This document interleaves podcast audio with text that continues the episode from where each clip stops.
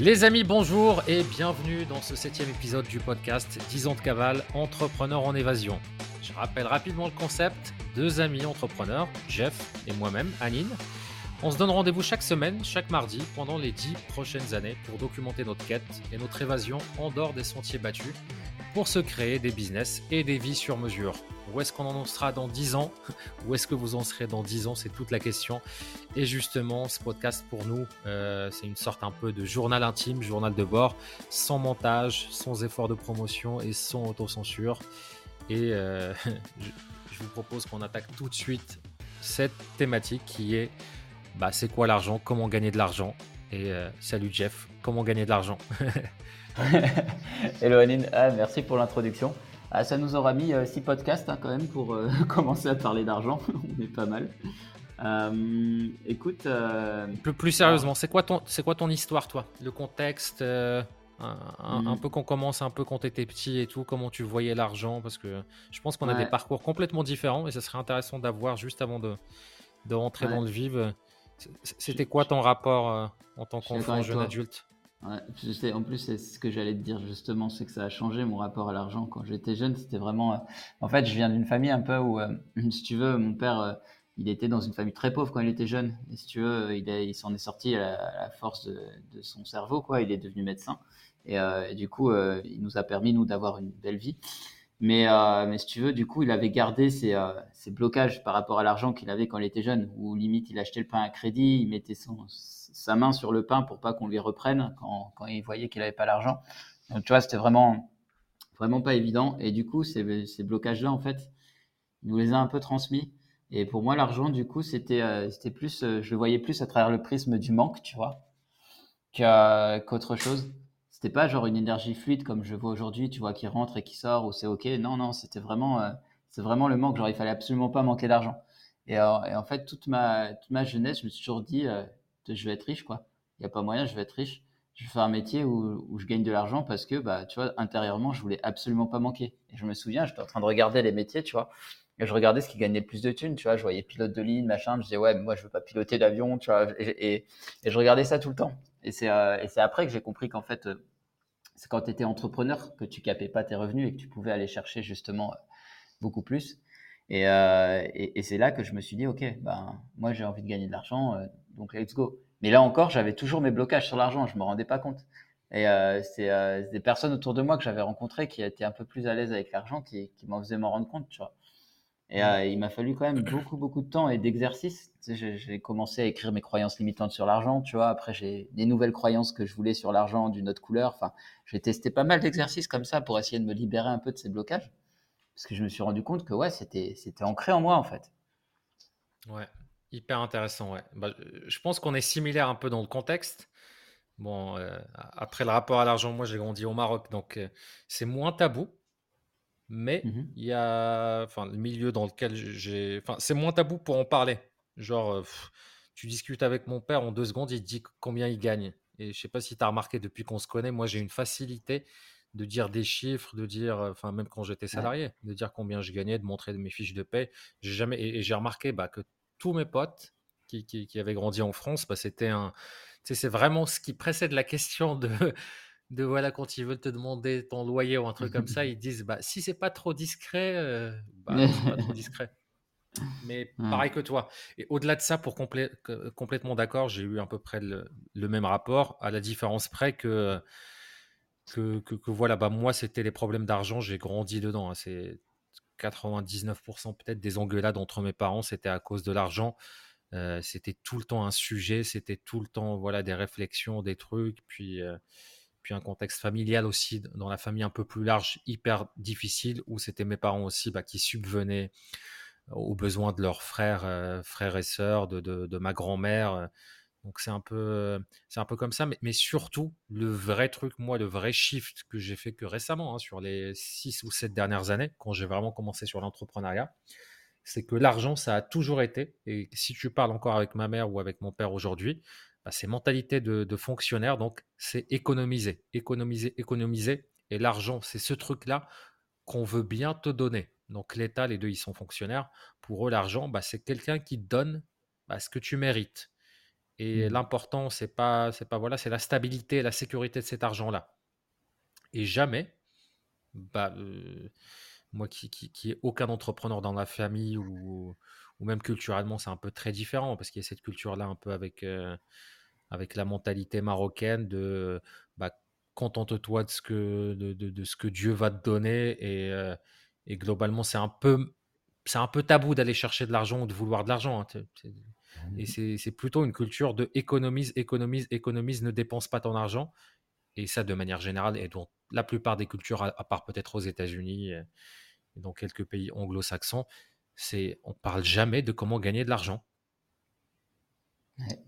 L'école, on ne sait pas.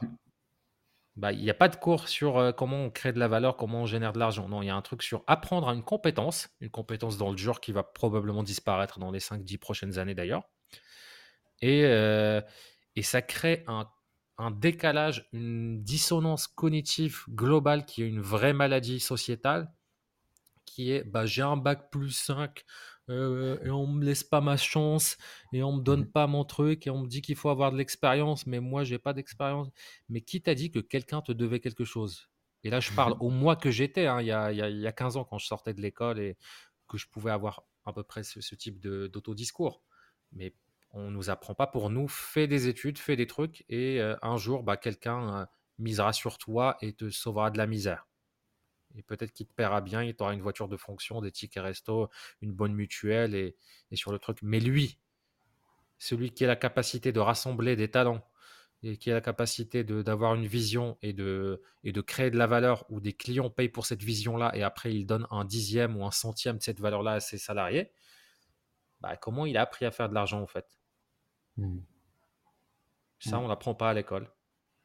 On l'apprend dans les ah. dynasties, dans les familles ou euh, je, je ne sais pas. Bah, toi et moi, c'est par accident. C'est l'entrepreneuriat pour nous deux, c'est des accidents, c'est des artistes, c'est des paumés de la vie qui en avait marre un peu de pas avoir de sens et de faire des jobs un peu de merde, enfin job de merde, euh, job de cadre à responsabilité et tout, mais voilà, tu fais, tu, tu enrichis des, des, connards. Si je peux me permettre de parler pour moi, j'ai pas le même retour sur moi-même, si tu m'autorises. Euh, moi, moi c'était c'était pas c'est pas que j'étais un paumé de la vie c'est en fait j'ai fait par étapes le parcours. Moi il est, il est très linéaire mon parcours euh, est très logique je trouve. C'est que je me suis rendu compte de ces choses là quand je suis sorti de mon école d'ingénieur justement ce que tu as évoqué sur la partie euh, sur la partie bah, diplôme ça fait pas tout. Surtout que je suis sorti pendant la crise économique donc j'ai bien vu que malgré mon bac plus 5 j'ai galéré pendant quasiment un an à trouver un job. Et, euh, et je me suis rendu compte après qu'en fait concrètement, avec un job, j'étais capé en termes de salaire et que même si j'ai très vite performé, j'ai fait des plus 40% sur mon salaire, euh, j'arriverais pas à avoir le, la vie que je voulais avec juste ça. Et donc, en fait, euh, moi, c'était, je, dirais, je suis une certaine logique, c'est que je me suis dit, OK, j'ai pas l'argent que je, veux avec, euh, avec euh, juste un, salaire normal. Et eh ben alors, essayons d'entreprendre quelque chose. Et là, là, il s'est passé un truc, c'est que j'avais aussi un problème de valeur avec le job où j'étais. Donc, au bout d'un moment, je me suis dit, bah écoute, j'ai plus de valeur dans mon job et en plus, ça m'apportera pas sur le long terme l'argent que je souhaite. Let's go faire autre chose, tu vois. Et c'est là que je me suis lancé dans l'entrepreneuriat. Alors oui, certes, avec une vision un peu utopiste au départ. et heureusement que j'ai rencontré les bonnes personnes sur ma route pour me guider. Mais, euh, mais j'ai pas considéré, euh, comme tu disais, que j'étais paumé. En fait, dans ma tête, c'était clair ce que je voulais. C'est juste que ben, il a fallu que je me forme et que c'est pas du jour au lendemain qu'on devient un bon entrepreneur, tu vois. Et, euh, et, du coup, ça, ça, ça, a mis du temps, c'est clair. Et même aujourd'hui, j'ai encore énormément de choses à apprendre, tu vois. Ouais, bah moi j'étais complètement paumé pour le coup. En fait, dans le sens où toi, tu avais déjà conscience quand tu étais, entre... quand étais quand tu étais salarié, que tu voulais gagner plus et que le salarié, c'était pas le moyen pour ça. Mmh. Moi, pour rappeler le contexte, bah, j'étais euh, cadre commercial, euh, responsable des ventes, etc. Je pouvais, euh, moi, j'ai pas fait plus 40% sur mon salaire. En trois ans, j'ai fait x5 sur, sur certains trucs. Ah j'avais, bah, j'avais des fiches de salaire à 5 chiffres. après, bon, bah, tu, tu connais les, les boîtes comme ça où ils essaient de, renégocier les bonus en disant bah finalement euh, tu vois on n'avait pas mmh. prévu qu'on puisse faire autant de chiffres et que du coup euh, ce, type de négociation mais moi j'ai quitté pour suivre ma passion qui était Goodbye Comfort Zone ce blog là que j'avais lancé en parallèle quand j'étais euh, quand je travaillais encore à côté où je sortais de ma zone de confort une fois par jour pendant 365 jours et j'avais envie de développer ça pour aider d'autres personnes à faire la même chose. Et moi, ma réflexion, c'était je vais certainement gagner beaucoup moins que si je reste ici, mais je m'en fous, je suis malheureux. Et tu vois, j'avais déjà plus d'argent qu'il ne me fallait à l'époque pour euh, Mmh où je savais même pas comment je le, je le dépensais. Bah, tu, tu m'as connu, hein. moi, quand, quand, je faisais des soirées chez moi, c'était interdiction de ramener quoi que ce soit. Euh, les tournées générales, j'en parle pas. J'avais envie de partir en vacances. Bah, je veux aller avec un pote. Bah, je lui dis, bah, vas-y, on part demain. Euh, et, tout était frais payé. Bah, je, franchement, je me suis pas du tout dit, il me faut plus. C'est après. ouais. C'est venu beaucoup plus tard. Mais toi et moi, on n'est pas pareil sur l'argent, de toute façon. Ouais, ouais, complètement. Mm. toi, tu as conscience intérieurement qu'à partir d'un certain montant, c'est bon, ça fera plus la différence. Alors que moi, je sais pas, il y a un truc en moi, je sais pas, c'est un challenge ou quoi, qui me dit euh, d'aller gagner plus, tu vois. Ouais, et on est complètement différent dans l'autre sens. Moi, il me faut un minimum pour pouvoir me considérer comme un être humain. Et en mm. fait, si j'ai vraiment, si je suis, bah, quand, quand j'avais, voilà, quand j'ai dû rebondir après la fin de ma, de ma, dernière boîte Goodbye Comfort Zone, tu m'as connu. Hein, c'est, j'étais incapable de même socialement, etc. J'étais, j'avais perdu tout statut. Et là, je le vois. Tu le vois, par exemple, là, actuellement, on s'était parlé il y, a, il y a trois mois où j'avais un peu fait un, gros début d'année. J'avais vécu comme un prince à tout cramer pendant quatre mois et il me restait de quoi vivre pendant, je sais pas, deux ou trois semaines. J'arrivais plus à faire quoi que ce soit. Donc ma vie perso, elle était mise entre parenthèses. Et dès que j'ai signé des gros contrats, bah là, euh, je, rentre pas dans les détails. Mais... Allez, c'est bon. Soirée sur un yacht, c'est parti. et ouais. Et, là-dessus, alors que toi, ton niveau d'estime en toi-même et peut-être de confiance en toi-même, j'ai l'impression que, que voilà. Après, j'ai le syndrome aussi du blédard, qui, mm. euh, du blédard et du pauvre. Donc, blédard et pauvre, tu cumules. donc, moi, si je peux pas aller dans un endroit de luxe si je consomme pas comme tout le monde ou au-dessus de la moyenne. Toi, tu n'en as rien à foutre. Pour toi, c'est chez toi. tu y vas et si tu prends un Perrier, bah, c'est OK. Ouais, ouais j'avoue. Complètement. Mais c'est vrai ce que tu soulignes, par contre, euh, tu as souligné un truc intéressant, c'est qu'on n'est pas pareil là-dessus. Moi, c'est vrai que ma valeur personnelle, elle, elle s'est beaucoup corrélée à l'argent. J'avais tendance à me définir de mon statut social par rapport à l'argent que je gagnais. Et du coup, dès que je voyais des gens qui gagnaient plus que moi, je me mettais un peu en dessous d'eux, inconsciemment, tu vois. Et, euh, et c'est vrai que je crois que c'est aussi une des raisons pour lesquelles j'ai toujours voulu gagner de l'argent, c'est que j'ai estimé que, bah, en gros, tu réussissais quand tu gagnais de l'argent, quoi et qu'en tant qu'être humain, euh, ma valeur, ma valeur perçue interne, pour moi en tout cas, elle était vachement corrélée à ce que je gagnais comme argent, tu vois. Et comme tu n'as pas envie de souffrir en tant qu'être humain, tu n'as pas envie de te sentir mal à chaque fois en voyant ça, bah, tu dis, OK, si ma valeur interne, euh, voilà, elle est corrélée à l'argent, bah, je vais gagner beaucoup d'argent, au moins je me sentirai bien, tu vois. Ouais, pour toi, riche, c'est à partir de combien? Ouh. Euh, ouais, Heureusement que personne nous connaît, hein, parce que souvent, c'est quand tu connu que tu réponds à ce type de truc, tu as été repris après sur les zappings et, et je dirais sur Twitter. Ouais, à partir de 50 millions d'euros, je dirais. Riche, 50 millions d'euros. Ouais. ouais. Est-ce que tu sais euh, combien dans la population mondiale, à ah combien on, ah passe pour être dans le top 1% Ah oui, oui. Personnes qui gagnent le mieux leur, leur, vie. Non, c'est une question. Euh, 1%, euh, 1% euh, euh, tu dois être même pas un million, même pas un million par an. Même pas un million? Ouais. 1%, t'es même pas un million par an. Alors, je, suis en, train de, de vérifier en temps réel parce que il y a un peu, il y a un peu les pays riches et puis il y a un truc par, par pays, mais je crois de mémoire et je pense ne pas faire de de, de voilà, mais je, crois qu'il faut un salaire aux alentours de. Plus de 115 000 euros. Attends, je, vais juste. Je vais juste confirmer ça parce que là, je tombe sur la France. Mais globalement, je ne sais plus où j'avais lu que genre à 32 000 euros annuels, tu étais dans le top 1% de la population mondiale. 32 000 euros. alors moi, j'ai à l'échelle monde, là, là j'ai un truc. Euh, à l'échelle monde, ils disent, euh, ils disent pas la même chose. À l'échelle monde, ils disent 860 000 euros de patrimoine net. Mais bon, moins d'un million d'euros, on est, c'est bon. voilà, c'est, on va dire moins d'un million d'euros. Voilà. Et euh, ouais, ouais, complètement. Mais j'ai conscience, j'ai pas la même vision de l'argent que la plupart des gens. Hein. Euh, là-dessus, euh, on est tout à fait ok. Et ça, ça me va.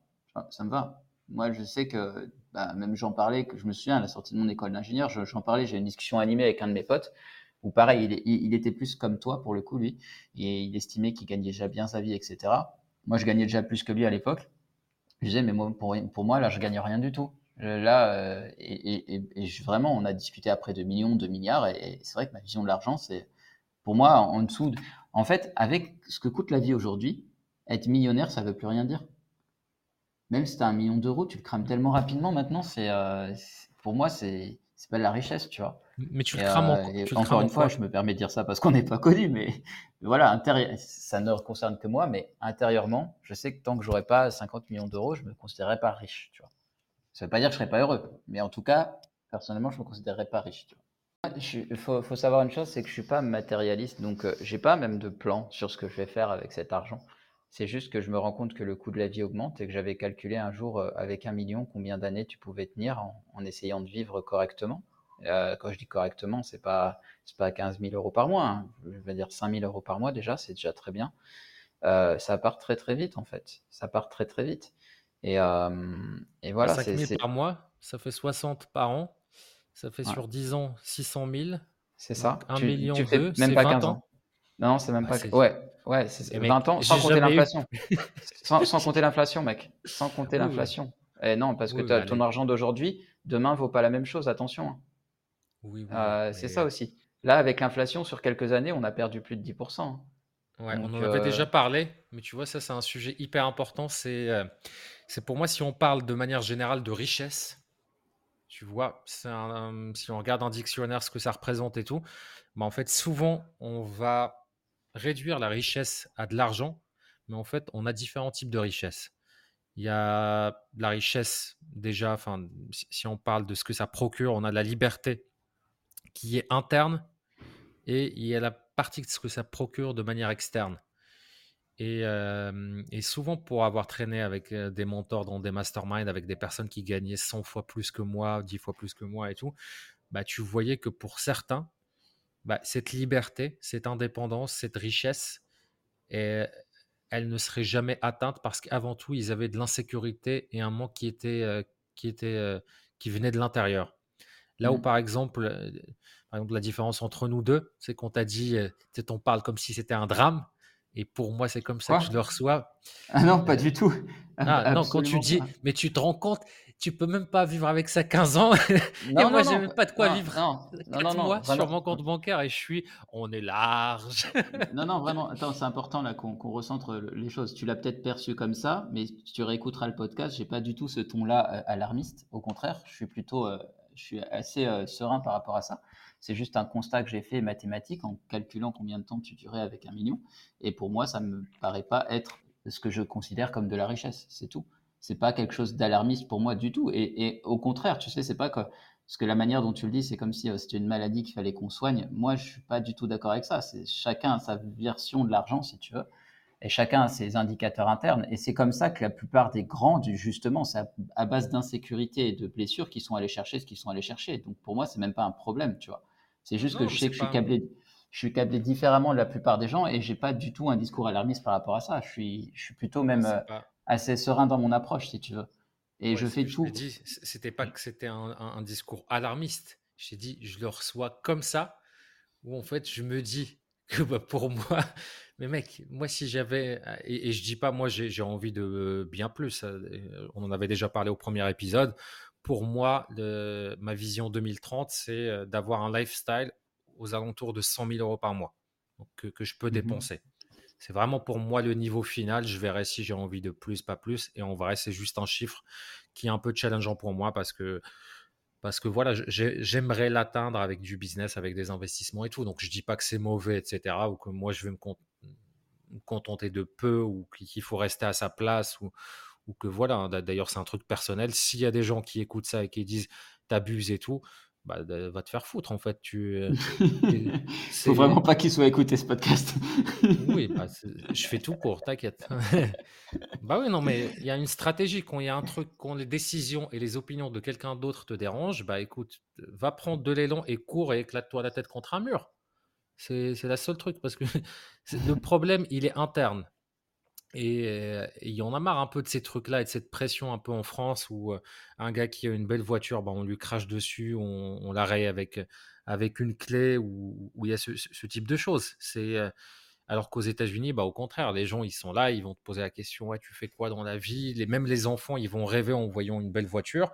Et je dis pas que l'objectif c'est la belle voiture. Je, je, dis juste que, que voilà les accomplissements d'une autre personne ça regarde mmh. que lui. Et ça peut ne pas t'inspirer, mais que ça engendre de la haine en toi, bah, c'est que tu as un gros problème psychiatrique. Hein. Et de toute façon, on a, on a plein de pays en Europe et, et dans d'autres pays où il y a des problèmes psychiatriques internes, de rage, de trucs, où, euh, en fait c'est très politique.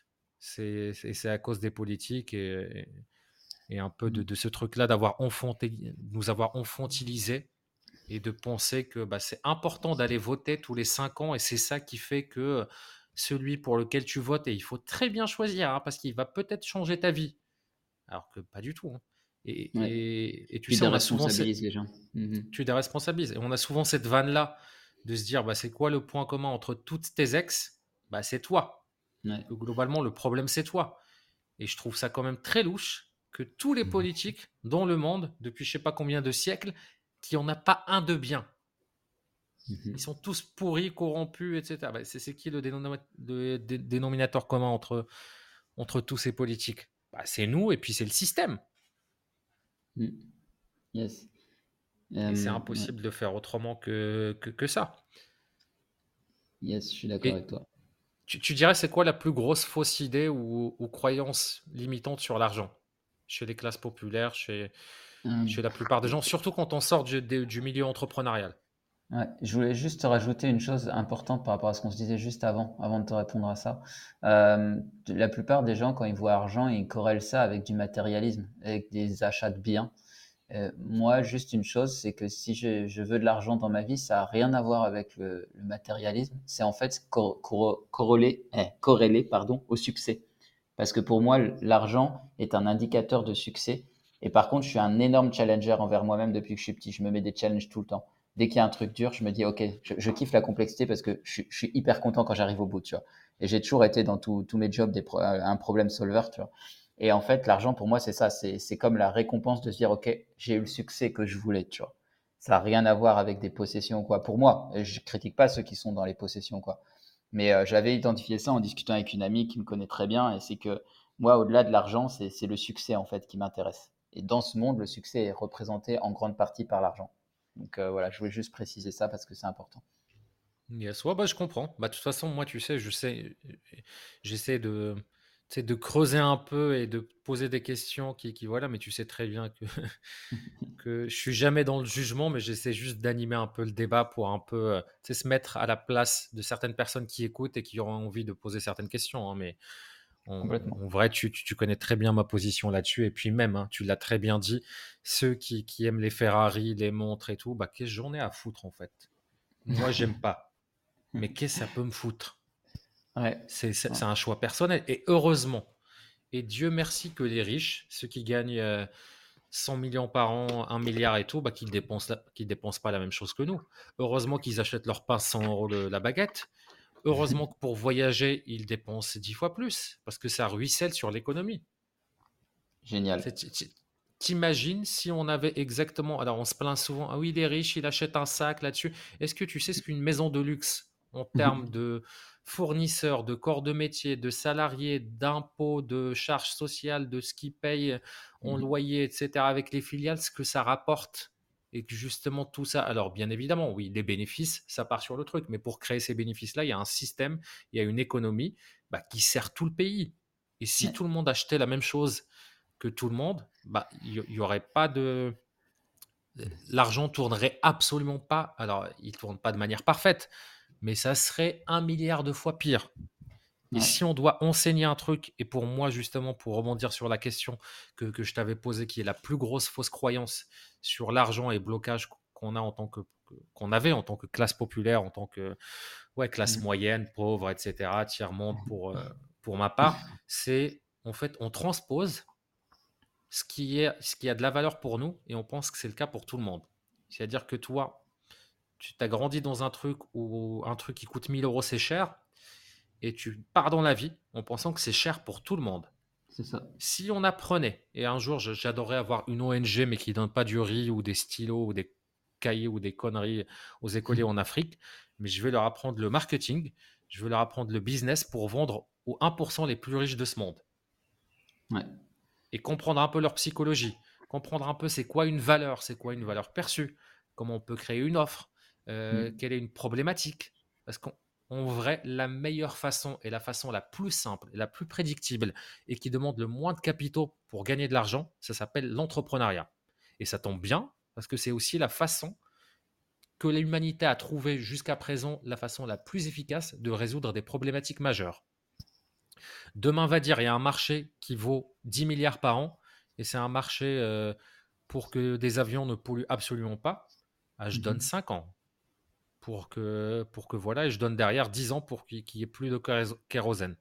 C'est un problème économique. Les entrepreneurs, c'est toujours une minorité qui a été capable de résoudre des problématiques euh, très majeures de, de, notre société, parfois pour, euh, pour le bien collectif, parfois pour le mal collectif. C'est bien évidemment un double tranchant. Mais si on apprenait, mais au-delà de, des trucs de conneries là, de fonctionnaires qui, nous apprenaient, nous, à la fac, à faire des, des Word de 80 pages avec des études de marché, avec des SWOT, avec des, des chartes de Gantt et, et, qui n'ont jamais rien foutu de leur vie à part. Euh, bah, ils sont jamais sortis de la fac. Hein. C'est ça mmh. le drame des, des, des, professeurs. Nous, on avait un truc, euh, un gars qui était. Moi, j'ai fait la fac de Lille. Enfin, après, c'était un peu mélangé pas, en master avec l'IAE de Lille. J'avais un prof de création d'entreprise. Tu regardais son CV, il n'avait jamais créé d'entreprise. C'est pas choquant. Hmm. C'est comme j'adore Oussama Amar qui disait à l'époque de coup d'État et de, de family, il fait aller voir, demander des conseils à ces gens-là, de la PPI et tout. Bah, c'est comme aller euh, demander des conseils sur comment faire l'amour à un puceau. Mm. Alors il va te dire oui, il faut mettre le doigt dans son oreille pendant que tu lui susurres dans notre oreille et que tu lui lèches le nombril parce qu'ils n'ont aucune idée. Et c'est mm. exactement la même chose. Ouais, je suis complètement d'accord. Ils sont bons pour euh, accompagner des restaurateurs, des gens qui ouvrent un snack. C'est les stratégies que j'aime bien appeler la stratégie Inch'Allah. C'est-à-dire, mm. tu ouvres un business et Inch'Allah, il va bien marcher. Ouais. Ah, complètement. Tiens, en parlant d'argent, je suis content. Je viens de recevoir un petit texto euh, qui me dit que je viens de gagner de l'argent. Je suis assez content. je, te filerai mon RIB. tu partageras un peu de ton bonheur, hein, parce que l'argent, s'il n'est pas partagé. yes, trop cool. Ah, du coup, c'est une facture client, c'est ça? C'est passé? Ouais, ouais, c'est un client qui vient d'acheter un produit là. Donc, euh, assez content. Yes. yes.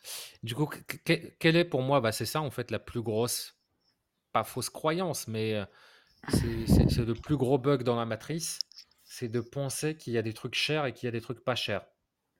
Alors qu'en fait, bah, tes moyens sont pas les moyens du monde. Et si tu arrives à avoir le mindset en tant que pauvre qui a grandi dans un milieu pauvre, etc., et qu'on t'apprend comment créer de la valeur et que un service à 100 000 euros, ça peut être pas cher du tout et être life-changing pour quelqu'un, c'est mmh. peut-être ce quelqu'un-là représente 0,01% de la population, mais derrière, c'est juste un challenge de stratégie de comment le toucher avec le bon message, avec le bon canal, avec le bon réseau. Et on peut commencer avec 1000, 10 000, etc. Mais c'est comme ça, en fait, c'est ça la vraie clé du partage du des richesses. C'est pas, on va jamais demander à un riche, à quelqu'un qui est milliardaire, à quelqu'un qui s'est cassé le cul, qu'on l'accepte ou pas. Euh, souvent ce truc-là, oui, Bill Gates, il a beaucoup de pouvoir. Bah oui, mais il a fait 10 mmh. milliards de choses de plus que la personne moyenne. Fais juste 1% des choses qu'il a fait en te trompant, en n'ayant pas la même chatte, le, la même alignement et tout, et tu auras aussi un pouvoir. Et on mmh. aura aussi un pouvoir. Hein. Et quand je dis tu, euh, je parle à moi-même et je parle de manière générale. Et, euh, et, on veut, en fait, que des gens qui font plus d'efforts, etc. Parce qu'on peut dire ce qu'on, veut. Et Bill Gates, il n'est pas né milliardaire. Elon Musk, il n'est pas né milliardaire. Euh, enfin, tout, tous ceux, la, Steve Jobs, etc. Et tout, c'est très rare qui est, qui est sur les millionnaires ou les, ou les milliardaires. C'est plutôt une exception, surtout dans l'entrepreneuriat. La mmh. plupart, c'est des self-made man, woman. Et, euh, et, on veut que ces gens-là, qui ont, euh, qui ont fait le chemin, qui ont payé le prix, parce qu'un rêve, et je le répète souvent, un rêve, c'est comme une carte de, poker. Tu as le rêve qui est sur la face recto et tu as le prix à payer qui est sur la face euh, verso. Ok, pour arriver jusque-là, bah, ils ont dû accepter plein de gens qui disaient de la merde sur eux, des articles euh, fallacieux. Bill Gates, comment il est détesté, comment les complotistes disent certaines choses de lui qui soient vraies, pas vraies, c'est pas le sujet, je m'en fous. Mais c'est un prix à payer, qu'on le veuille ou non. Euh, et je sais même pas pourquoi je parle de lui particulièrement, mais c'est le premier exemple qui, me vient en tête. Donc tu veux le même pouvoir que lui, bah vas-y, fais la moitié des choses qu'il a fait dans, sa vie avec le prix à payer, et là on est d'accord. Mais les gens, ils veulent quoi? Ils veulent que les gens qui réussissent, qui ont prépayé le prix, qu'ils abandonnent ça et qu'ils donnent comme si quelqu'un leur a donné, comme avec de la chance. Et on voit pas qu'il y a un gros corrélaire d'actions qui sont différentes d'un côté et de l'autre. Et je suis pas en train de dire que la chance n'existe pas je suis pas en train de dire que le hasard n'existe pas, etc. Mais tout ça, c'est un produit sur lequel on va multiplier l'action et la stratégie. Donc, si tu as une chance positive, donc c'est par exemple, tu as un coefficient de 1,2 et que tu passes à l'action x 10, bah, ça va faire 120. Au lieu de faire juste, euh, euh, si tu multiplies x 1, 10, ça va faire 10. Bah, ça va faire 12 au lieu de 10. Parce que tu as, 1,2 de coefficient de chance. Si tu es, si es malchanceux, tu as 0,7 bah pareil, si tu passes à l'action massivement et que c'est 100, bah tu, tu retomberas à 70 et c'est beaucoup plus que les 12 parce que tu as fait 10 fois plus d'actions et, de trucs stratégiques que l'autre personne. Mmh et c'est pas juste. Et la vie n'est pas faite pour être juste. Et on s'en fout en fait d'y arriver ou de pas y arriver. C'est juste que si on veut que le monde change, bah, il faut que beaucoup plus de, personnes qui ont, qui ont leur valeur, qui ont leur vision du monde qui est différente de ce qui existe actuellement, bah, qu'elles aient ce discours-là et qu'on arrête un peu de, de, voilà, de nous enfantiser, de nous dire ce qu'on a envie d'entendre, ce qui est politiquement correct à l'école. Et puis voilà, Macron qui dit traverse la rue pour trouver un truc et tout le monde trouve ça honteux et scandaleux et tout. Putain, le pauvre. Hmm. Bah oui, euh, traverse la rue. T'es même pas capable de, de, ça, de trouver un truc de plongeur, de restaurateur. Hmm. Et tu, tu peux pas dire ça aux gens. Ils sont pas prêts à accepter ça. Ils veulent hmm. que l'État leur trouve et tu vas un, chef de l'État dans la rue, tu vas lui dire et tu vas pleurnicher, je trouve pas de travail. Hmm. Je voudrais revenir sur un truc que tu as dit. Euh, tu as dit que euh, le monde n'était pas juste et qu'il fallait l'accepter. Je pense qu'en fait, c'est notre vision du monde qui, crée le fait qu'on croit que le monde est injuste. Parce que tu as des gens qui vont vivre exactement la même chose et eux, le monde, ils vont le trouver très juste, tu vois. Mais ils n'auront pas du tout les mêmes blocages, ils n'auront pas du tout la même vision des, et je crois que c'est un problème interne, le fait que les gens trouvent le monde injuste. C'est pas du tout un problème externe. Le monde en tant que tel, moi, je dirais pas il est injuste. Je dirais juste ta vision du monde le, le rend juste ou injuste, en fait. Bah, moi, je pense quand même qu'il est injuste de manière objective parce qu'il n'y a pas de. Il n'y a pas de justice dans le sens où, bah, par exemple, toi et moi, on a beaucoup de chance. Qu'on le mhm. veuille ou qu'on ne le veuille pas. Tu as deux mains, tu as deux bras, tu as deux jambes, on n'est pas trop petit, on n'est pas dégueulasse non plus. Euh, mhm. Physiquement, on a eu, qu'on le veuille ou pas, plein de chance. Par exemple, si on parle de, la partie un peu séduction, euh, rapport avec les femmes, etc., bah, on s'est bougé le cul, on a lu des livres sur la séduction et tout, mais dès les premiers échanges et tout, on a eu un peu de succès qui était lié à la chance et qui était lié à ce capital-là génétique qu'on avait. Mhm. Et je parle même pas de la chance d'avoir été exposé à des livres, etc. Si on avait grandi à, je sais pas, en Éthiopie ou en Syrie ou, ou un truc comme ça, où là tu es dans un truc, bah va me dire le monde est juste. Bah en fait, justement, je vais te répondre là-dessus. C'est intéressant ce que tu dis. J'ai connu des gens justement dans ces conditions-là, pour certains qui sont devenus de très bons amis. Et, et en fait, eux, quand ils regardent leur vie, pour eux, ça a été la meilleure chose qui leur soit arrivée. Parce qu'en fait, c'est ce qui les a créés comme ils sont aujourd'hui. Bon, c'est des gens qui sont bougés le cul par contre. Hein. C'est pas ceux qui sont effectivement. Euh, si tu as ce genre de conditions et que par contre dans ta tête tu es une victime, là tu n'y arrives pas. Mais eux, c'était vraiment des battants. Et aujourd'hui, ils sont devenus incroyables. leur, euh, leur histoire les a renforcés. Et c'est des gens de qui je prends conseil régulièrement parce que justement, c'est des gens qui sont passés par des étapes de vie, qui les ont construits, qui en ont fait des gens très très forts et qui maintenant aident les autres. Oui, mais et du coup, Attends, attends, je n'ai pas fini mon raisonnement. et du coup, en fait, quand tu regardes les choses à travers le prisme de, je dirais, de la plupart des gens, on va se dire, ouais, c'est injuste parce que lui, il est arrivé dans un milieu hyper compliqué alors que d'autres, ils arrivent dans des milieux sympas. Oui, mais à la fin, à la fin, qui est-ce qui s'en sort le mieux dans la vie? La personne qui était dans le milieu, euh, j'ai envie de dire, euh, plus facile, où là, il n'a pas forcément appris grand-chose et où du coup, euh, un, moindre coup de vent, et eh ben, il est en dépression et sous cacheton. Ou alors cette personne qui a peut-être galéré au début, mais qui maintenant a une vie beaucoup plus heureuse, tu vois. Oui, je vois pas d'injustice là-dedans. Ouais, mais ton raisonnement ne tient que si on prend deux exemples singuliers, particuliers d'un point de vue sociologique. Là, tu es en train de, dire que tous ceux qui sont bougés le cul dans des trucs, des contextes difficiles, ont, euh, eu une certaine justice parce que c'est le même chemin. Et en fait, non, c'est le biais du survivant. je peux en parler. Moi, je suis déjà un miracle par rapport à mon enfance, par rapport au truc, par rapport. Enfin, j'ai déjà, et, je suis l'un des plus chanceux quand même sur, euh, sur, sur mon parcours. J'ai plein de chance sur plein de trucs, ne serait-ce que mes parents ont pu me, me, financer euh, le début de mes études en France. C'est pas le cas de 99% des, des, personnes qui grandissent dans un pays du tiers-monde pour envoyer un enfant dans un pays développé et qui puisse subvenir à ses besoins, à son loyer, à ses frais d'inscription. C'est déjà, mmh. c'est une chance de bâtard. Et en fait, ça, ça s'appelle le. Et tu vois, souvent les coachs simplets, ils ont ce mmh. syndrome-là, c'est-à-dire le syndrome du survivant, où ils ont un truc et ils vont le généraliser. Parce que ce que ce qu'on est en train d'insinuer, c'est que euh, bah, si c'est que ça soit difficile ou pas difficile pour toi, que tu aies la même chance. Alors que celui qui a réussi, c'est, l'exception. J'insinue pas ça. Hein. J'insinue pas ça, hein, vraiment. je sais, je, mmh. je, sais tu comprends un mmh. peu comment j'essaie d'équilibrer le débat et je connais le fond de ta pensée, mais, mais, euh, mais en fait, pour celui qui a eu tellement de chance et de réussite pour faire que tu traînes dans les mêmes milieux que lui et que tu le rencontres, bah, on n'a pas vu 10 000 autres qui ont peut-être pour certains fait beaucoup plus d'efforts et, euh, et qui, qui, qui, sont, euh, qui sont encore là où ils sont. Ouais, bah je, là, c'est là où on sera pas d'accord. J'ai absolument pas la même vision du monde, vraiment. Je, pour moi, Dieu te donne pas ce que tu peux pas supporter. Alors après, c'est peut-être mon côté foi, tu vois, euh, qui, qui, rentre là-dedans. Mais euh, pour moi, si tu fais vraiment les efforts dont tu parles, tu vas t'en sortir quoi qu'il arrive. Ouais, mais là, le sujet, c'est pas, c'est pas la croyance, c'est un sujet qui est mesurable, qui est, qui est l'argent. Ah non, attends, euh, tu m'as parlé d'injustice. Tu me dis le monde est injuste, on n'a pas parlé d'argent. Moi, je te parle de justice. Si tu parles de justice sociale, de justice par rapport à l'argent, tu vois, là, c'est autre chose. Mais quand on dit le monde est injuste, moi, je le vois pas comme injuste, en fait. C'est juste ça que je dis. Après, ça dépend, la justice, à quel niveau tu la mets. Si tu la mets que sur l'argent, oui, là, c'est différent. Moi, moi, je suis complètement. Moi, pour moi, le monde est complètement injuste. et, et c'est OK comme ça, en fait. C'est juste. Euh, ça, fait partie du, du truc. Yes. Euh, comment gagner de l'argent? Là, si on peut donner des. Parce que ça va être le titre, ça. Un petit truc putaclic comment gagner de l'argent sur Internet ou comment gagner de l'argent? C'est voilà. Déjà, on a deux possibilités.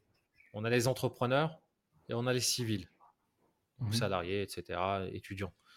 C'est de quoi on peut parler Négociation, investissement, création d'entreprise. Quels sont pour toi le top 3 des stratégies pour gagner de l'argent pour quelqu'un qui part de zéro, qui n'a pas grand-chose à investir, mais qui a du temps et qui a de, alors, un, travailler toutes ses perceptions. Déjà, toutes ses perceptions internes, avant de commencer quoi que ce soit. Parce que la perception crée la, la, euh, perception pardon, crée la, pensée, la pensée crée l'émotion, l'émotion crée l'action et l'action crée le résultat. Donc tout ce que tu as comme résultat, c'est issu de tes perceptions. Donc déjà, base. travailler ça? Euh, typiquement, moi, ce que j'avais fait, c'est j'avais mis sur une feuille de papier euh, toutes mes perceptions par rapport à l'argent, toutes les choses qu'on m'avait dit depuis que, genre, ah, c'est difficile d'être riche, ou ah, ça c'est cher, etc., etc. Et ça, j'avais mis genre dans une couleur vraiment dégueulasse, tu vois, genre le rouge, bien agressif. Et à côté, j'avais réécrit euh, dans une couleur plus sympa, tu vois, en doré ou en même toutes les nouvelles croyances que je voulais. Et en fait, tu peux même aller plus loin une fois que tu as fait ça, c'est brûler la première feuille, tu vois, parce que tu fais un ancrage émotionnel comme quoi, ben voilà, ça c'était avant, c'était le toit d'avant, maintenant le toit de maintenant c'est autre chose, tu vois. Et, euh, et franchement, moi ça m'a aidé. Et j'ai fait pas mal d'autres choses là-dessus, par exemple, mais je ne peux pas m'étaler sur tout, mais l'idée c'était vraiment de, de brûler, quoi, brûler ces anciennes perceptions qui en fait te maintiennent dans la pauvreté. C'est ça, les gens ne se rendent pas compte. Quoi que tu fasses, quoi que tu fasses, soit l'entrepreneuriat ou autre chose, si tu ne changes pas tes perceptions, ça ne marchera pas. Ça ne marchera pas. Je donne un exemple. Hein. Quand je suis lancé dans l'entrepreneuriat, j'avais la perception que ce qu'on vendait, c'était cher. J'avais mon associé qui arrêtait pas de me dire, mais augmente les prix, tu te rends pas compte, ce qu'on vend, c'est du bio, personne fait ça. Euh. Et, et, moi, juste parce que pour moi, un repas devait pas être à plus qu'un certain prix, je n'osais pas augmenter mes prix. J'ai l'impression que tout le monde allait se barrer. Le jour où je l'ai écouté, j'ai augmenté mes prix une première fois, les gens continuent à venir, une deuxième fois, les gens continuent à venir, une troisième fois, j'ai augmenté trois fois mes prix, et les gens continuent à venir, à être contents, etc. Et, là, j'ai fait, mais putain, c'est quoi ces perceptions de merde que j'ai en tête, quoi Tu vois? Euh, et, vraiment, c'est un vrai sujet. Première chose, moi, avant toute chose, euh, quelqu'un qui veut gagner de l'argent, je lui dis, change tes perceptions. Yes. Deuxième chose? Si tu veux gagner de l'argent, pose-toi la question, euh, la personne que tu as envie d'être. Parce que pour moi, l'entrepreneuriat, c'est la voie royale pour gagner de l'argent et exprimer, euh, ben, exprimer au monde entier qui tu es. Mais c'est pas fait pour tout le monde. Donc, euh, je dirais déjà, essaie de voir, voir qui tu es à l'intérieur et est-ce que tu es prêt à te lancer pour ta vision. Si oui, deviens entrepreneur, clairement. Tu apportes de la valeur et tu gagnes de l'argent. Donc, voilà, deuxième chose. Troisième chose, apprends à investir. Ça, c'est un truc qu'on m'a jamais appris. Et on en parlera, je pense, d'ici la fin de ce podcast. Une ressource qu'on a tous les deux lue, euh, qui nous a changé notre perception du monde par rapport à ça. Mais, mais on n'a aucun sens de l'investissement.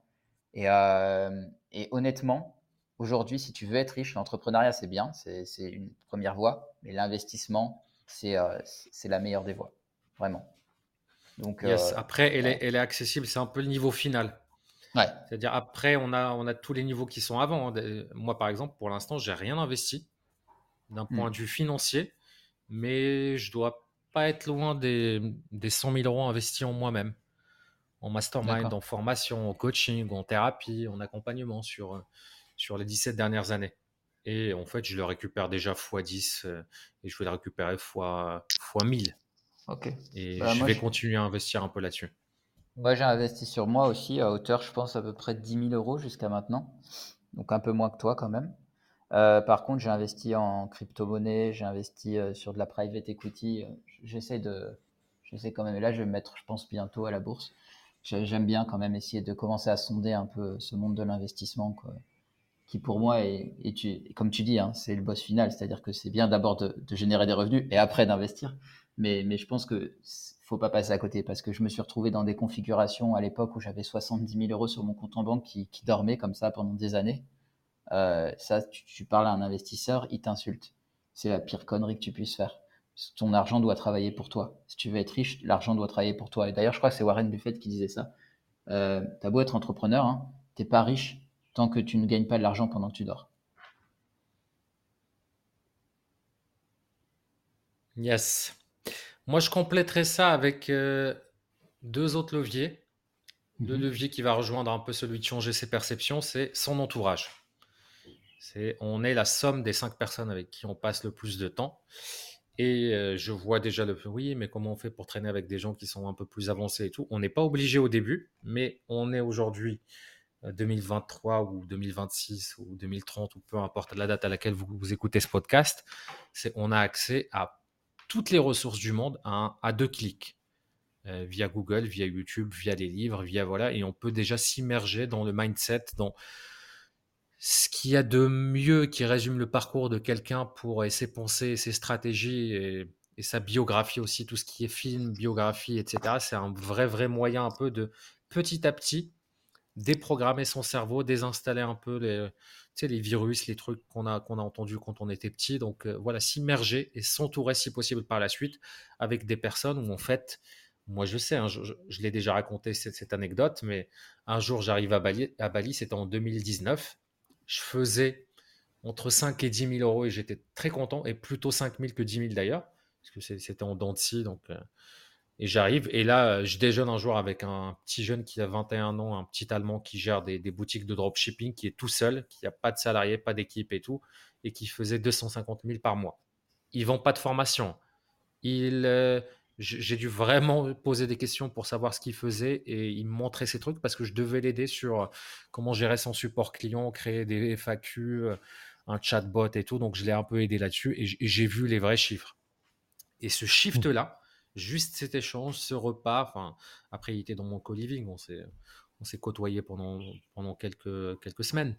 juste ce shift-là a fait que quatre mois après, bah, je faisais 50 000 et que j'avais fait, en fait, j'avais vu qu'il faisait des pubs Facebook, mais tu sais, tu sais jamais, t'entends, oui, ça marche plus aussi bien qu'avant et tout. Et je suis allé all-in et j'ai fait quasiment x10 en quelques mois. Et ça, c'est la puissance de l'entourage. Et c'est un peu, c'est un syndrome, je me rappelle plus comment ça s'appelle scientifiquement, mais euh, il y a eu le saut en hauteur et le 100 mètres, où tu as un premier athlète qui va descendre en dessous de la barre de 10 secondes. Et jusqu'ici, pendant un siècle, tout le monde disait que c'était impossible. Et dans les années après, bah, il n'y a quasiment plus personne qui fait plus de 10 secondes. Quelques mmh. années après. Pareil sur le son en hauteur, il y a un nouveau truc et une, nouvelle technique. Et puis derrière, en fait, tout le monde sait que c'est possible. Et c'est la puissance un peu du, du, cerveau qui, qui, ne se limite pas. C'est comme essayer de faire un salto.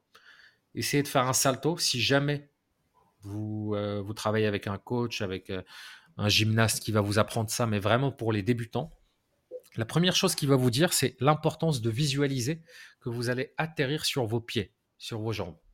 Parce que si tu n'as pas ça, peu importe la technique, tu vas atterrir sur le dos, sur la nuque ou, un truc comme ça. Le vrai premier truc qui travaille, c'est la visualisation et le fait de se voir et d'avoir cette confiance-là que je vais atterrir sur mes pieds et de le visualiser. Si on ne le fait pas, derrière toutes les techniques, etc., c'est complètement inutile. Deuxième chose, bah moi du coup je vais aborder l'entrepreneuriat, qui est pour moi le truc le plus accessible et le plus prédictible et sur lequel, et là je ne parle pas de se faire euh, des millions ou forcément des centaines de milliers d'euros de chiffre d'affaires, mais on a tous des compétences.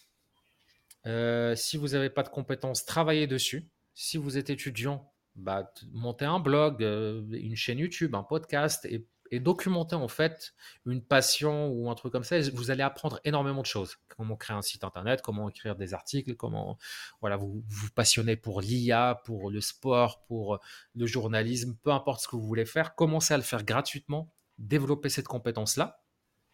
Et derrière, bah, soit vous pouvez proposer cette compétence-là à un seul client en mode salarié, et c'est OK d'avoir ce côté-là un peu bon, c'est plafonné, mais c'est sûr. Et derrière, je peux avoir d'autres leviers, peut-être sur des prêts immobiliers et ce type de choses.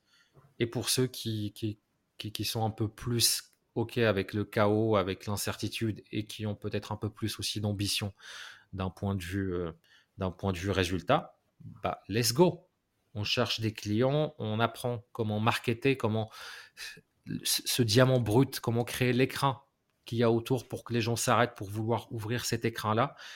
Et, honnêtement, l'entrepreneuriat pour moi, et, je le dis d'autant plus de manière à l'aise que si tu m'avais parlé d'entrepreneuriat il y a encore une dizaine d'années, bah, pour moi c'était un non-sens. Bah, c'est pas pour moi. Je suis très bien en tant que salarié. C'était, j'étais tellement matrixé ah par, euh, ouais, j'étais tellement matrixé par, euh, ah, par, l'université, par le truc que je me rappelle. Moi, le début du blog Goodbye Comfort Zone, il y a, j'avais des, tu vas rigoler. J'avais des emails de personnes, elles ne m'insultaient pas, mais elles me disaient Mais attends, tu as tout ça, j'ai vu que tu avais autant sur 12 euh, 000 personnes sur, euh, sur Instagram et tout, tu monétises pas. Euh, regarde là, tel, tel truc et tout, je te conseille de faire un e-book gratuit et tout. Et pour moi, c'était. il me parlait une autre langue. Moi, j'étais un passionné. C'était des gros mots qu'il me disait. en fait, je me suis rendu compte derrière que bah, déjà, je le faisais pour me faire aimer. Et c'était un peu ma monnaie. Et en plus, je gagnais suffisamment d'argent à côté où en fait, je culpabilisais déjà à l'époque et puis je faisais que picoler euh, cet argent et que faire des trucs vains à l'extérieur pour toujours, toujours essayer de me faire aimer par les autres alors que à l'époque, je m'aimais pas encore. Et, le jour où j'ai fait ce shift-là de manière accidentelle, où j'ai commencé à baigner dans ce monde-là, euh, je me dis, mais comment j'ai pu accepter un truc comme à l'époque, et ce que je vais dire, ça va être hyper choquant, mais il y a certaines personnes qui se disent, oui, bah attends, euh, comment on peut, bah, certaines personnes d'ailleurs, euh, des noirs comme Kanye West, il a dit, bah attends, pour moi, l'esclavage, c'est ça, ça, ça ressemble à un choix. Parce que esclaver des... Il l'a dit, hein. Bon, après, lui, il est... psychologiquement, c'est un, peu... Hmm. c'est un peu compliqué. Mais Et c'était bah quoi non, son raisonnement derrière ça? Ça m'intéresse.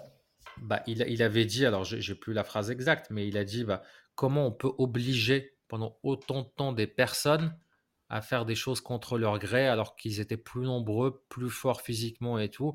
Comment ça se fait qu'ils n'ont pas été rebellés? Et globalement, lui, en tant que black, il disait que globalement, c'était de la faute de ceux qui ont accepté l'esclavage. Hmm. Je résume. Ok. Bah, c'est une et mentalité de gagnant qu'il a là, là, pour le coup, du coup. c'est Mais, une euh, mentalité aussi de, de, de, de quelqu'un qui... Non, non, c'est c'est- une mentalité, si on veut, de gagnant, mais c'est une mentalité qui, euh, qui ignore, euh, la souffrance. Pas la souffrance, qui ignore en fait les bases de la psychologie humaine et de la psychologie de manière générale. C'est, il y a des lois qui sont au-delà de, de la rationalité. Si euh, les gens qui ont, qui ont été dans l'esclavage, et on peut en voir aujourd'hui dans des pays en- encore d'Afrique, en Libye et tout, quand ils sont libérés, et parfois même en France, hein, il y a eu des scandales comme ça sur, de l'esclavage moderne de personnes qui étaient africaines ou philippines et qui travaillaient chez des di- diplomates qui, eux, ont l'immunité euh, parlement, enfin, de, diplomatique et tout, qui risquent rien et qui vraiment font de l'esclavage. Et il y a un truc, euh, je recommande à tout le monde, hein, c'est, je me rappelle plus le nom du documentaire, mais c'est un truc qui est sur YouTube. Et tu vois cette scène-là qui, qui m'a marqué d'une euh, d'une bonne, euh, je sais pas, somalienne ou un truc comme ça, qui est libérée par une association où ils arrivent, ils s'interposent avec, euh, avec la femme du diplomate et la peur de la personne qui ressemble un peu tu sais, à un chien qui a été battu toute sa vie et Hmm. qui est recourbé comme ça et qui, et qui a peur et qui baisse les yeux pour parler et tout, quand euh, d'ailleurs après qui a tellement peur et qui surréagit par rapport à des trucs, c'est comme si tu nous mettais, toi, toi et moi, par exemple, demain dans une prison américaine ou, ou une prison du, Guantanamo. Ouais, Guantanamo ou, euh, je sais pas, Mexique, Colombie ou un truc comme ça, où tu as vraiment, tu te fais harceler tout le temps, tu peux te faire violer, tu peux, tu peux voilà, on, on- on- on sous-estime à quel point ça peut complètement te détruire psychologiquement et à quel point quand tu baignes dans un milieu où en fait c'est comme ça pour tout le monde, des règles sont acceptées pour tout le monde, bah en fait, faut avoir littéralement un désordre mental pour arriver à résister sur le long terme. C'est-à-dire que t'es d'accord. pas, pas normal, t'es anormal si tu résistes. Hmm. Ouais, je suis d'accord à Et 100%. du coup, dire ça pour l'esclavage ou pour euh, ou pour la déportation ou pour les Indiens d'Amérique ou pour les, euh, les, les- les- et dire bah comment ils sont pas faits pour rebeller, c'est ignorer tout ça. Et moi, j'ai l'impression aussi, bah, quand j'ai grandi avec, avec ces modèles, avec euh, l'entourage que j'avais, avec les, les croyances et les trucs, je me dis comment j'ai pu accepter qu'on me vende ça. C'est-à-dire, en quoi ça consiste? Tu vas te casser le cul déjà pendant les, les, les 17 premières années de ta vie. Enfin, les 17 premières années de ta vie. Euh, à partir je compte à partir de 6-7 ans, donc j'ai fait un bac plus 5, un double master 2, euh, donc même un bac plus 6 en théorie. Et après ça, tu as 45 ans où tu vas travailler pour quand tu seras malade, quand tu seras vieux, bah en fait, tu peux peut-être un petit peu profiter avec ce qu'on voudra bien te donner et qui va dépendre de X paramètres. J'arrive pas à comprendre comment j'ai pu accepter ça. Je J'entends ce que tu dis. préfère littéralement gagner 500 euros et être en Thaïlande ou être quelque part et, et faire ce que je veux. Si j'ai pas envie de faire grand chose, je les fais pas. Mhm. Un jour retourner dans ce système-là et on m'a proposé après Goodbye Comfort Zone et c'était des postes de, de PDG, de, de start-up, de, de voilà. Mais c'est même plus une question.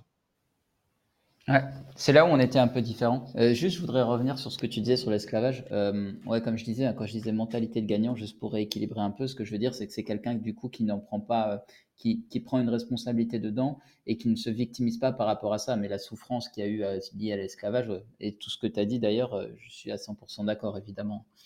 Par rapport à ce que tu dis, c'est marrant parce que moi, le, le salariat, typiquement, dès le début, je savais que j'en voulais pas. C'est-à-dire que dès que j'ai fini ma, mon école d'ingénieur, à la sortie de mon école d'ingénieur, on pouvait faire un dernier cours avant, avant, avant d'être diplômé. Et j'ai pris formation en création d'entreprise où on a présenté justement devant des, gros patrons euh, des, nos projets. Et je savais à ce moment-là, j'étais tellement à l'aise que je voulais être euh, entrepreneur. Et après, tout ce que j'ai fait, c'était pour, dans ma tête, réussir à être entrepreneur. J'ai commencé à me cultiver sur comment être entrepreneur, euh, comment vendre, etc. Et, et, dans ma tête, je savais que je voulais pas être salarié. Quoi. Mmh. Moi, pareil que toi. Déjà, en, en licence 3, j'avais option création d'entreprise. Et en Master 1, j'avais un projet de, de, mémoire de fin d'études que j'avais fait et qui a donné naissance à une entreprise où j'avais monté quand j'avais 23 ans avec ma meilleure pote qui s'appelait Waynot, Way comme euh, W-A-Y, mhm. et euh, qui, qui, était une agence de communication un peu digitale avec un produit principal qui était un magazine étudiant euh, participatif où le concept était hyper simple. Tu as une page, un concept, et en bas de la page, tu as un petit QR code je te parle, c'était en 2010 ou 2011. QR code, bien avant le Covid et ces trucs-là. Et, l'idée, c'était que le magazine, ben, 70% du contenu, c'est ça. C'est-à-dire, tu dessines des BD, tu es étudiant, tu as une page pour euh, démontrer ton talent. Tu écris des poèmes, tu fais des photos, tu, euh, peu importe ta, forme d'art, de, d'expression et tout. C'était l'idée, c'est ça, avec un peu un contenu éditorial qui était. Euh, qui était comme un magazine étudiant. Et l'idée, c'était que les étudiants votaient. Quand tu votais via le QR code aussi, bah, tu t'inscrivais et tu avais des tirages au sort avec des sponsors où tu pouvais gagner pour, chaque, chaque mois des, des, lots qui étaient mis en vente. Et, euh, et déjà à l'époque, moi je me rappelle, j'étais dans le devant la grande place de Lille. Tu avais encore à l'époque les bureaux de la Voie du Nord qui étaient au-dessus. Et j'étais dans une salle de réunion avec quatre ou cinq directeurs de La Voix du Nord. Il y avait La Voix du Nord Média, directeur marketing, il y, avait, il y avait le directeur de la diversification, etc. Et je me rappellerai toujours, il y a un gars, quand je commence à pitcher, à répondre un peu à leurs objections et tout, il y a un gars qui, m'arrête, il me dit, je vous arrête tout de suite et tout, je suis vraiment désolé, vous avez quel âge? Et je dis, bah, 23 ans. Il me dit, vous allez, je ne sais pas ce que ça va donner ce projet-là, mais vous allez aller très loin. et, et sauf que, bah moi, ok, mais pour moi, avec du recul, je ne considère pas ça comme de l'entrepreneuriat. Parce que j'ai fait zéro euro de chiffre d'affaires, j'ai essayé de négocier, mais je n'avais pas encore les, euh, toutes les compétences, au-delà des compétences de faire des trucs, des offres, faire des trucs design, euh, prospecter et tout. Je n'avais pas le mindset de gérer l'incertitude et d'accepter un peu de naviguer dans ce truc-là qui est, qui est, voilà, qui est aléatoire.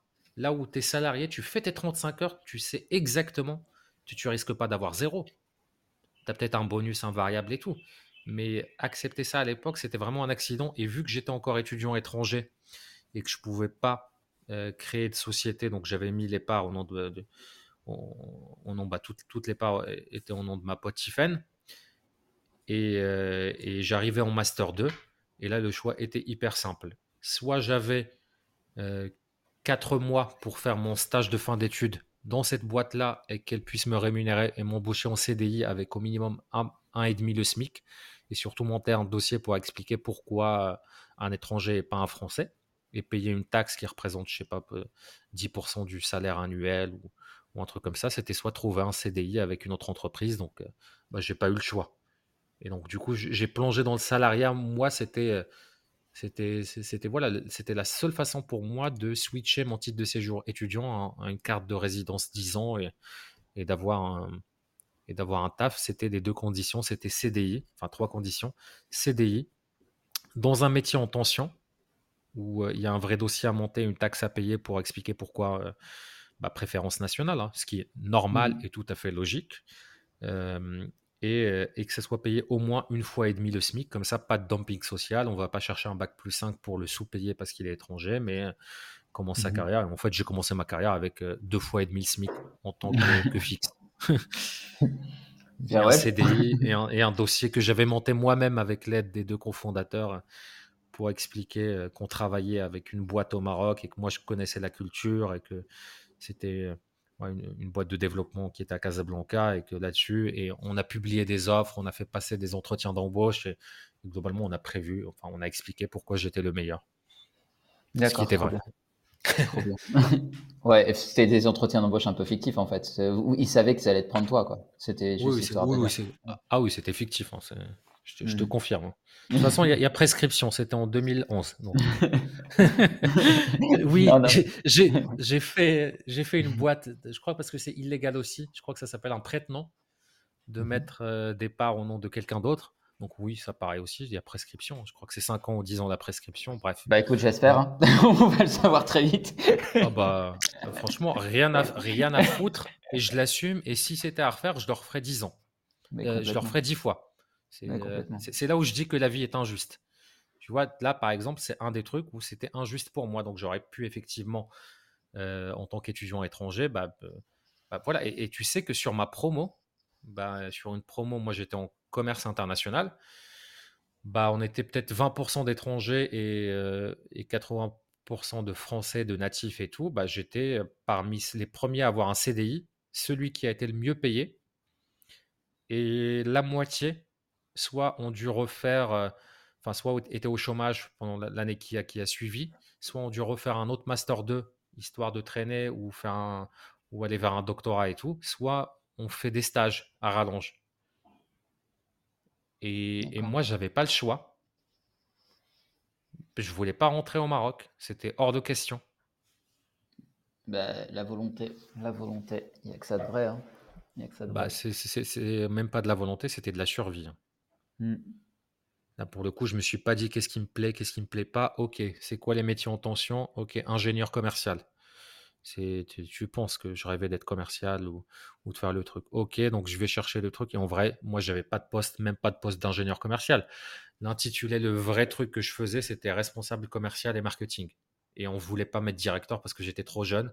Mais en vrai, c'était une start-up. Grâce à moi aussi, au fait que je complète les cinq ingénieurs qui, faisaient partie de l'équipe initiale, on allait lever un demi-million d'euros de chiffre d'affaires.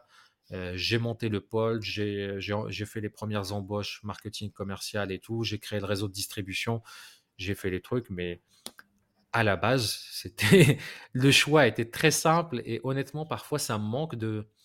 Tu sais, quand tu es en mode survie, je suis tellement bon quand j'ai pas le choix. Bah, tu y as assisté d'ailleurs il y a trois mois. Mec, tu es toujours en mode... survie, qu'est-ce qui a changé à chaque fois que je l'appelle, il y a un nouveau, un nouveau challenge. Sérieux. ouais, bah, pour l'argent complètement. J'arrive pas à aller chercher l'argent. Tu parles que tu as eu 72 000 euros sur ton compte et tout. Mec, moi j'ai 10 000 euros sur mon compte. C'est euh, allez, comment on peut les cramer? Comment on peut kiffer? C'est inconscient, hein, c'est pas. Parce que sinon, je, je m'empâte et je suis incapable d'aller chercher plus. Mais bien évidemment, je travaille dessus. Hein, c'est, je tu veux aller chercher plus. Tu me fais penser à ça, j'ai dit une connerie, j'ai investi plus que ça sur moi. Je n'ai pas investi 10 000, j'ai investi 50 000 sur moi. Parce que ma première boîte que j'ai créée, j'ai investi près de 40 000 euros. C'était de l'investissement sur moi en fait. C'est bah oui. Euh, donc, ah oui, c'est hyper important. Tu sais, tu fais bien de le dire parce que moi aussi, quand j'entendais les David Laroche, les, les Franck Nicolas qui disaient Moi, j'ai investi sur moi 100 000 et tout, je me dis Mais ces gens-là sont complètement déconnectés de la réalité, c'est de la perte d'argent. Ce qu'il faut savoir, c'est quand tu as une boîte, c'est une facture d'entreprise à entreprise. Et que ces trucs-là, t'enlèvent la TVA, t'enlèvent que de toute façon, si c'était un bénéfice, bah, on prendrait euh, en France la moitié, puis peut-être aussi, je euh, je sais pas, 30% en impôt sur les revenus parce que tu es doublement taxé sur la valeur que tu crées. Tu as d'abord la boîte, l'entité entreprise, l'entité morale, et après qui, qui tu es. Donc au final, un truc qui coûte 10 000 euros, un programme de coaching, d'accompagnement, des séminaires et tout, bah, si tu l'avais payé de ta poche, peut-être que ça, te coûterait 2000 euros si, euh, si tu devais d'abord te verser ce salaire et, euh, et que l'État te prenne des trucs. Donc, en vrai, bah, ça passe en charge. Mmh. Et bien évidemment que c'est qui a créé la valeur en premier? Mmh. La compta, c'est juste des trucs qui sont créés, c'est des lois, hein, c'est créé par l'humain. Hein. Et cette capacité-là de l'être humain en dire oui, mais ça compte pas, hein, parce que c'est pas ton argent et tout. Je sais. Mais si on revient à la base des bases, qui a créé l'offre, qui a créé de la valeur et tout? Toi, tu me parles de compta, moi, je te parle de valeur et de trucs qui, voilà, de bigger picture. c'est mon argent et je le gère comme, comme je veux, je le dépense. Si j'ai envie de voyager pour, mon pour mes séminaires en business class, d'être dans des hôtels de 5 étoiles et tout, bah c'est pareil, c'est pas un salaire, mais je vais pas dire ok, je me verse 15 000 euros et après je paye les hôtels. Bah non, tant que c'est légal, tant que ça rentre dans la, dans la mission de l'entreprise et tout, bah tout le monde fait ça. Complètement d'accord. Complètement d'accord. Et du coup, par rapport à ça, justement, j'allais te poser une question. Est-ce que tu aurais une, une ressource à conseiller aux gens, justement, par rapport à, cet argent, qui pourrait les, les aider, genre à, prendre conscience de ça? T'inquiète, j'allais conclure quand même. Hein. Il y a moi aussi, j'ai un rendez-vous juste après. Bah, je, bah, les deux, on a, on a la même ressource. C'est un livre, c'est hyper simple. Vous en avez entendu parler. Je ne sais pas si vous, avez, vous l'avez lu. Ça s'appelle Père riche, Père pauvre. Robert, euh, qui, comment il s'appelle? Kiyosaki. Kiyosaki. Voilà, il n'y a rien à dire. Il y a des résumés sur YouTube. Il y a le livre. Il faut, faut lire ce livre-là. Euh, ça va pas vous rendre riche, mais ça va C'est le pied qui est, qui est mis sur la porte et mmh. qui, euh, et qui va vous ouvrir un peu de, nouvelles perspectives. Ouais. C'est ce genre de livre qu'on. Excuse-moi, juste, je, je, voulais dire une chose, c'est ce genre de livre qu'on devrait lire à l'école plutôt que nous faire lire Jacques le Croquant, tu vois. Franchement, ça, c'est le genre de livre, tu lis ça à l'école, ça, ça, change ta vision de la vie, réellement. Et, euh, et moi, il m'a fallu 37 euh, ans avant de lire ça, quoi, et de me rendre compte mmh. de certaines choses. Yes, ouais, complètement. Les amis, c'était le septième épisode de 10 ans de cabale, entrepreneur en évasion. Voilà. Euh, bon, on se retrouve la semaine prochaine. On est encore ensemble pendant 500 12 épisodes, 513 épisodes. Si on n'est pas en euh, prison avant. si on n'est pas en prison avant. Euh, et, voilà, la vie est un jeu, le business est, est un jeu. À la semaine prochaine. Tchuss. Ciao.